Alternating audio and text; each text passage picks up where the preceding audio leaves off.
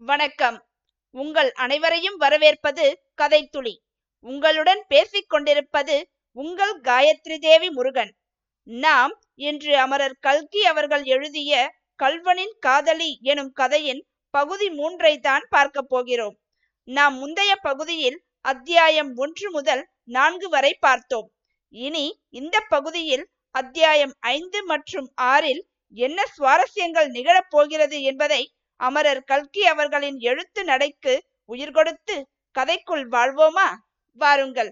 இன்று நாம் கேட்கப் போவது அமரர் கல்கி அவர்களின் கல்வனின் காதலி பகுதி மூன்று அத்தியாயம் ஐந்து பள்ளி சொல்கிறது.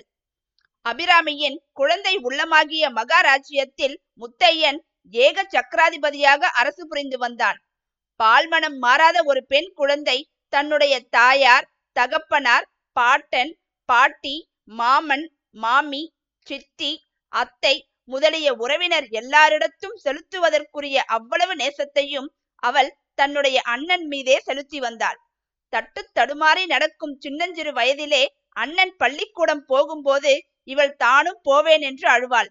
அவன் பள்ளிக்கூடத்திலிருந்து திரும்பி வரும்போது இவள்தான் வாசல் கதவை திறக்க வேண்டும். வேறு யாராவது திறந்து விட்டால் அன்று வீடு ரகளைப்பட்டு போகும். வீட்டில் தனக்கு பட்சணம் கொடுத்தால் அதை தின்ன மாட்டாள் பத்திரமாய் வைத்திருந்து அண்ணன் பள்ளிக்கூடத்திலிருந்து வந்த பிறகு அவனுக்கு கொடுத்து விட்டுத்தான் தின்பாள். ராத்திரியில் அவன் கையால் பால் கொடுத்தால்தான் குடிப்பாள். அவன் வைதாலும் அடித்தாலும் கூட அவளுக்கு சந்தோஷமே. அவள் பொறுக்காத விஷயம் ஒன்றே ஒன்றுதான். முத்தையன் தன்னுடன் காய் விட்டு விட்டால் அதாவது பேச மாட்டேன் என்று சொன்னால் அதை மட்டும் அவளால் சகிக்க முடியாது. தாங்க முடியாத துக்கம் வந்துவிடும். அழுது கண் சிவந்து போய்விடும். ஏற்கனவே இவ்வாறு இரத்த பாசத்தினால் பிணைக்கப்பட்ட இந்த குழந்தைகள் உலகத்திலே அனாதைகளாக விடப்பட்டதனால் அவர்களுடைய பரஸ்பர வாத்சல்யம் ஆயிரம் மடங்கு அதிகமாயிருந்தது. இப்படியாக தன்னுடைய குழந்தை இருதயத்தின் அன்பு முழுவதையும் உரிமை கொண்ட அண்ணன் இப்போது கொஞ்ச நாளாக ஏதோ ஒரு மாதிரியாய் இருந்து வருவதை அபிராமி உணர்ந்தாள். அவனுக்கும் தனக்கும் இடையில் ஏதோ ஒரு விதமான மானசீக தடை ஏற்பட்டு வருவதாக அவளுக்கு தோன்றிற்று. அடிக்கடி முத்தையன் சிந்தனையில் ஆழ்ந்து விடுவான் அபிராமி சொல்வது அவனுடைய காதில் விழாது. என்ன அண்ணா யோசிக்கிறாய்? என்று கேட்டால் எனக்கு ஒன்றும் இல்லை போ என்பான். இவள் ஏதாவது விளையாட்டாய் பேசினால் என்ன விளையாட்டு? சும்மா இரு என்பான். சிரித்தால் கூட சிரிக்க மாட்டான். அபிராமிக்கு உலகம் கொஞ்சம் தெரிய ஆரம்பித்திருந்த சமயம். தங்களுடைய குடும்ப நிலை சரியில்லை. அண்ணனுக்கு உத்தியோகம் கிடைக்கவில்லை என்பது அவளுக்கு தெரிந்திருந்தது. ஆனால் அதனாலெல்லாம் தன்னிடம் அவன் இப்படி இருக்க வேண்டிய அவசியம் என்ன? இளம் வயதிலே அவள் காதில் விழுந்த சில வார்த்தைகள் அவளுக்கு ஞாபகம் வந்தன. இந்த துக்கிரி அபிராமி பிறந்தது முதல் குடும்பத்துக்கு கஷ்ட காலம்தான். ஒருவேளை இது உண்மையா இருக்குமோ அண்ணன் கூட அப்படி நினைக்கிறானோ? புத்தியிலும் யுக்தியிலும் சாமர்த்தியத்திலும் தன்னுடைய அண்ணனுக்கு நிகர் இந்த உலகத்தில் எங்குமே கிடையாதென்பது அபிராமியின் எண்ணம். ஆகவே அவனுக்கு உத்தியோகம் கிடைக்காததற்கு காரணம் தன்னுடைய துரதிருஷ்டம்தான் என்ற தீர்மானத்துக்கே அவள் வந்து விட்டாள். ஒரு நாள் இதை பற்றி முத்தையனிடம் பேசத் தொடங்கினாள். ஐயோ அதனுடைய விபரீதமான விளைவை இப்போது நினைத்தாலும் அபிராமிக்கு உடம்பு நடுங்கிற்று.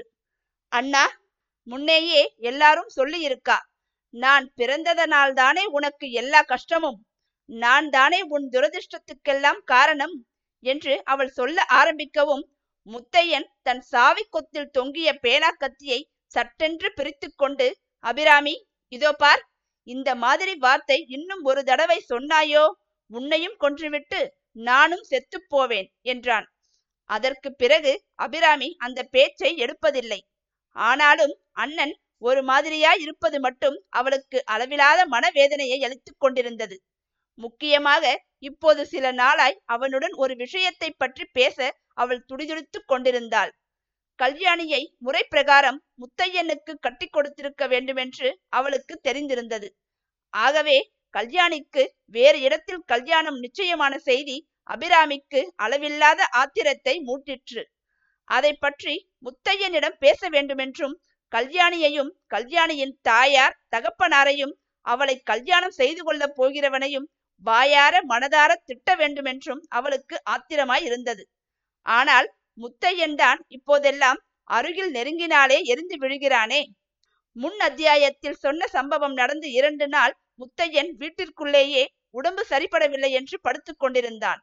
மூன்றாம் நாள் காலை எழுந்து வெளியே போய் வெகு நேரம் ஆறு குளம் வயல் எல்லாம் சுற்றிவிட்டு வீடு திரும்பினான். அவன் வீட்டுக்குள் நுழைந்ததும் அபிராமி அவன் எதிரில் வந்து அண்ணா என்னுடைய கையில் என்ன வைத்துக் கொண்டிருக்கிறேன்? சொல் பார்க்கலாம் என்றாள். அவளுடைய கைகளை முதுகுக்கு பின்புறத்தில் கொத்து கொண்டிருந்தாள். சொன்னால் எனக்கு என்ன தருகிறாய்? என்றான் முத்தையன். சொன்னால் என் கையில் உள்ளதை உனக்கு தந்து விடுகிறேன். சொல்லாவிட்டால் நீ எனக்கு ஒரு கிராம போன் வாங்கி தர வேண்டும். சரிதானா? ரொம்ப சரி. அப்படியானால் சொல்லு என் கையிலே என்ன இருக்கு? நிச்சயமாக சொல்லிவிடுவேன். சொல்லிவிடேன் பார்க்கலாம். உன் கையிலே விரல் இருக்கு. கொண்டா விரலை தனியாய் எடுத்துக்கொடு அபிராமி கொஞ்சுகின்ற குரலில் போ அண்ணா உனக்கு எப்போதும் விளையாட்டுத்தான். எனக்கு ஒரு கிராமபோன் பெட்டி வாங்கித்தரேன் வாங்கித்தரேன் என்று இத்தனை நாளா ஏமாற்றிக் கொண்டு வருகிறாய் என்று சொல்லி தன் கையில் இருந்த இரண்டு கடிதங்களையும் அவன் கையில் வைத்துவிட்டு சமையலறைக்குள் சென்றாள். முத்தையன் ஊஞ்சல் பலகையில் உட்கார்ந்து கடிதங்களில் ஒன்றை பிரித்தான். அதன் உரையில் தபால் முத்திரை எதுவும் போட்டிருக்கவில்லை. அதற்குள் ஒரு கல்யாண கடிதம் இருந்தது. அதை பார்த்ததும் முத்தையனின் முகத்தில் கோபம் பொங்கிற்று. அந்த கடிதத்தை துண்டு துண்டாய் ஆயிரத்தெட்டு சுக்கலாக கிழித்து போட்டான். பிறகு இன்னொரு கடிதத்தை பிரித்து படித்தான். அதை படித்தபோது அவனுடைய முகம் மலர்ந்தது. இச்சமயத்தில் வாசற்புறத்தில் மோட்டார் வண்டிகளின் குழல் ஊதும் சப்தமும் இன்னும் கட்டை வண்டிகள் பூட்டப்படும் சப்தமும் ஆரவாரமாய் கேட்கவே அபிராமி உள்ளே இருந்து வந்தாள். கூடத்தில் சற்று நின்று முத்தையன் கல்யாண கடிதத்தை சுக்கல் சுக்கலாய் கிழித்து போட்டிருப்பதை வியப்புடன் கவனித்தாள். தலையை ஒரு ஆட்டு ஆட்டிவிட்டு வாசற்புறம் சென்றாள். ஒரு நிமிஷத்துக்கெல்லாம் அண்ணா இங்கே ஓடிவாயே வந்து பாரே கல்யாண பெண்ணுக்கு மோட்டார் வண்டி வந்திருக்கிறது. எல்லாரும் கல்யாணத்துக்கு கிளம்புகிறார்கள் போலிருக்கிறது. வாயேன் வந்து பாரேன் என்று கத்தினாள். அதை கேட்ட முத்தையன் பரபரப்புடன் எழுந்து போய் வாசற்படிக்கு அப்பால் நின்று அபிராமியை பிடித்து இழுத்து உள்ளே தள்ளினான். வாசல் கதவை படிரென்று தாழ்பால் போட்டுவிட்டு அவளை தரதரவென்று இழுத்து கொண்டு வந்து ஊஞ்சலில் உட்கார வைத்தான். அபிராமி கண்ணை கசக்கிக் கொண்டு அழத் தொடங்கினாள். சீ அசடே என்னத்திற்காக அழுகிறாய்? என்றான் முத்தையன். நீதான் வெறுமனே வெறுமனே என்னிடம் கோபித்துக் கொள்கிறாயே நான் என்ன தப்பு செய்து விட்டேன்? அடடே இதற்காகத்தானா? உன் பேரில் எனக்கு ஒரு கோபமும் இல்லை அபிராமி. நீ வாசலில் போய் நின்றால் அந்த தரித்திரங்கள் ஏதாவது நினைத்து கொள்ளும். அந்த பீடைகளின் முகத்தில் நீ விழிக்க வேண்டாம் என்றுதான் அழைத்து வந்தேன். அபிராமி கண்ணை துடைத்து கொண்டு சிரித்த முகத்துடன் இல்லை அண்ணா நம்ம கல்யாணி அக்காவுக்குத்தானே கல்யாணம்? பார்த்தால் என்ன என்றுதான் என்பதற்குள் முத்தையன் மிகவும் கடுகடுப்புடன் கல்யாணி கல்யாணி கல்யாணி உனக்கு வேற பேச்சே கிடையாதா? அது கிடக்கட்டும் அபிராமி. நாம் இந்த ஊரை விட்டே போகப் போகிறோம் தெரியுமா? எனக்கு வேலை கிடைத்து விட்டது என்றான். வேலையா? என்ன வேலை அண்ணா? கலெக்டர் வேலையா? கலெக்டர் வேலைக்கு திருட போகணும். நான் கலெக்டர் வேலை பார்ப்பதாய் இருந்தால் அப்பா ஏன் செத்து போகிறார்? உன்னை நாளைக்கு கட்டிக்கொள்ள வருகிறவன் கலெக்டர் வேலை பார்ப்பான். எனக்கு கணக்கு பிள்ளை வேலைதான் கிடைத்திருக்கிறது. திருப்பரங்கோயில் மடத்தில்.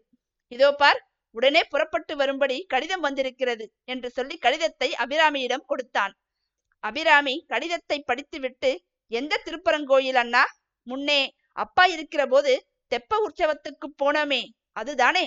ராட்டினத்திலே ஏறி சுத்திவிட்டு மறுக்கொழுந்து மிட்டாய் எல்லாம் வாங்கி கொண்டு வந்தோமே அந்த ஊர்தானே? என்றாள். ஆமாம் அதே ஊர்தான். இந்த சனியன் பிடித்த பூங்குளத்தை விட்டு நாம் நாளைக்கே கிளம்பி போய்விடலாம். இங்கே திரும்பியே வர வேண்டாம் இந்த ஊர் முகத்திலேயே விழிக்க வேண்டாம் என்றான் முத்தையன்.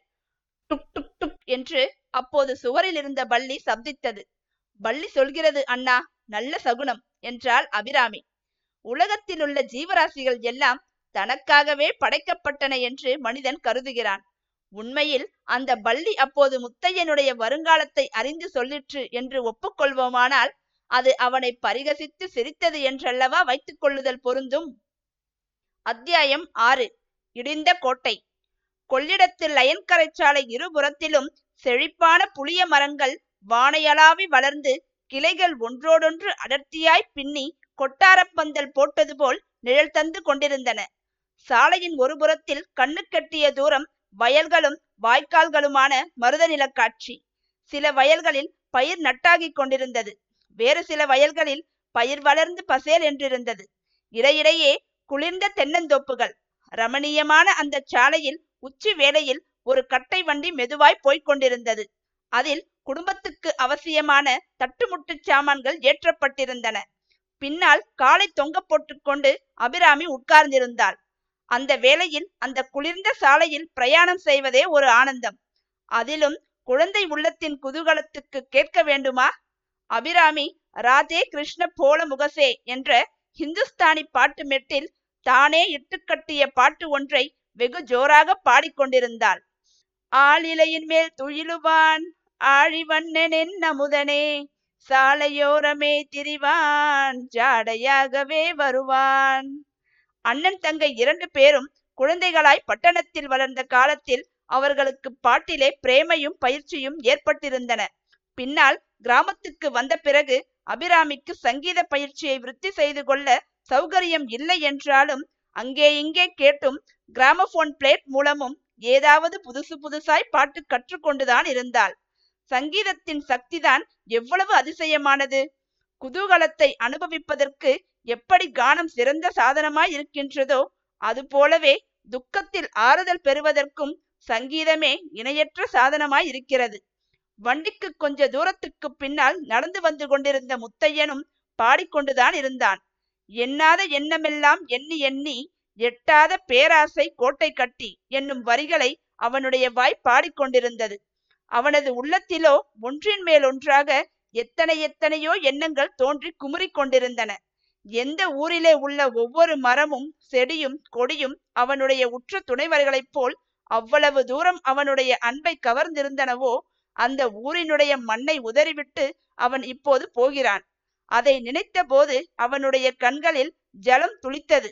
ஆனால் ஏதோ ஒரு வேலையென்று ஆகி இனிமேல் பிற்கால வாழ்க்கையை பற்றி கவலையில்லாமல் இருக்கலாம் என்பதை எண்ணிய போது ஒருவாறு ஆறுதல் ஏற்பட்டது. கட்டிய ஆகாய கோட்டையெல்லாம் என்ன ஆயிற்று? பொல பொலவென்று உதிர்ந்து மண்ணோடு மண்ணாக அல்லவா போய்விட்டது? கல்யாணியின் வாழ்க்கையும் இவனுடைய வாழ்க்கையும் திட்டமாக பிரிக்கப்பட்டு போயின அல்லவா? இனிமேல் அவை ஒன்று சேர்வதை பற்றி நினைக்க வேண்டியதே இல்லை. இந்த எண்ணத்தை சகிக்க முடியாதவனாய் முத்தையன் விரைந்து நடந்து வண்டியின் முன்புறமாக வந்து வண்டிக்காரனை பார்த்து சுப்புராயா நான் கொஞ்சம் வண்டி ஓட்டுகிறேன். நீ இறங்கி நடந்து வருகிறாயா? என்றான். வண்டிக்காரன் இறங்கியதும் தான் மூக்கணையில் உட்கார்ந்து மாடுகளை விரட்டு விரட்டு என்று விரட்டினான். வண்டிக்காரனுக்கு திகில் உண்டாகிவிட்டது. அந்த சாலையோ ஆபத்தான சாலை. இரண்டு பக்கமும் கிடுகிடு பள்ளம். ஒரு புறம் நதிப்படுகை மற்றொரு புறம் வாய்க்கால். மாடு கொஞ்சம் மிரண்டாலும் வண்டிக்கு ஆபத்துதான். இப்படிப்பட்ட நிலையில் இந்த முரட்டு பிள்ளையிடம் மூக்கணாங்கயிற்றை கொடுத்து விட்டோமே என்று கதி கலங்கினான் வண்டிக்காரன். ஐயா ஐயா நிறுத்துங்க ஐயா. கொஞ்சம் நிறுத்துங்க பிள்ளை. உங்களுக்கு புண்ணியமாய் போகும் என்று கூவிக்கொண்டே லொங்கு லொங்கு என்று ஓடி வந்தான். ஆனால் வண்டி இப்படி வேகமாக ஓடியதில் அபிராமியின் குதூகலம் அதிகமாயிற்று. பின்னால் சுப்புராயன் குடல் தெறிக்க ஓடி வருவதை பார்த்து அவள் கலகலவென்று சிரித்தாள். அப்படி சிரித்துக் கொண்டிருக்கும் போதே அவளுக்கு என்ன ஞாபகம் வந்ததோ என்னமோ தெரியாது. திடீரென்று அவளுடைய சிரிப்பு பத்து மடங்கு அதிகமாயிற்று. குலுங்க குலுங்க வயிறு வலிக்கும்படி சிரித்தாள். முத்தையன் திரும்பி அவளை பார்த்து ஏ பைத்தியம் எதற்காக சிரிக்கிறாய்? என்றான். அண்ணா அண்ணா சுப்புராயன் தொந்தியை பார்த்ததும் எனக்கு ஒன்று ஞாபகம் வந்தது. அதை நினைத்தால் சிரிப்பை அடக்கவே முடியவில்லை என்றாள் அபிராமி. போதும் போதும் பல்லை சுளுக்கிக் கொள்ளப் போகிறது. அது என்னவென்று சொல்லிவிடு என்றான் முத்தையன். சொல்லிவிடட்டுமா கல்யாணி அக்காவை கல்யாணம் பண்ணிக்க போகிறார் பாரு அவருக்கு பெரிய தொந்தி போட்டிருக்குமாம். இன்னைக்கு தானே கல்யாணம் அண்ணா இத்தனை நேரம் தாலி கட்டியாகி கொண்டிருக்கும் என்றாள். அடுத்த நிமிஷத்தில் சம்பவங்கள் வெகு துரிதமாக நடந்தன. முத்தையனுடைய மனக்காட்சியிலே ஐம்பது வயது கிழவர் ஒருவர் கல்யாணியின் கழுத்தில் தாலியை கட்டி கொண்டிருந்தார். அக்காட்சி அவனை வெறிகொள்ளச் செய்தது. கையில் இருந்த தார்கழியினால் சுளிர் சுளிர் என்று மாடுகளை இரண்டு அடி அடித்தான். அடுத்த கணத்தில் தாலி கட்டுவதை தடுக்க எத்தனித்தவன் போல் மூக்கணையிலிருந்து குதித்தான். வண்டிக்கார சுப்புராயன் ஐயோ குடியை கெடுத்தீங்களே என்று ஒரு கூச்சல் போட்டான். அபிராமிக்கு வானம் இடிந்து திடீரென்று தன் தலையில் விழுந்து விட்டது போல் தோன்றிற்று. வண்டி குடை சாய்ந்தது. அச்சச்சோ அவர்களுக்கு என்ன ஆனதோ என்னமோ. அங்கு கல்யாணிக்கு திருமணம் நடந்து முடிந்திருக்குமா இல்லையா? என்பதையெல்லாம் நீங்கள் தெரிந்து கொள்ள வேண்டுமென்றால் இந்த கதையை தொடர்ந்து கேட்க வேண்டும். நாம் கூடிய விரைவில் பகுதி நான்கோடு சந்திக்கலாம். அதுவரை உங்களிடமிருந்து விடைபெறுவது உங்கள் காயத்ரி தேவி முருகன். நன்றி வணக்கம்.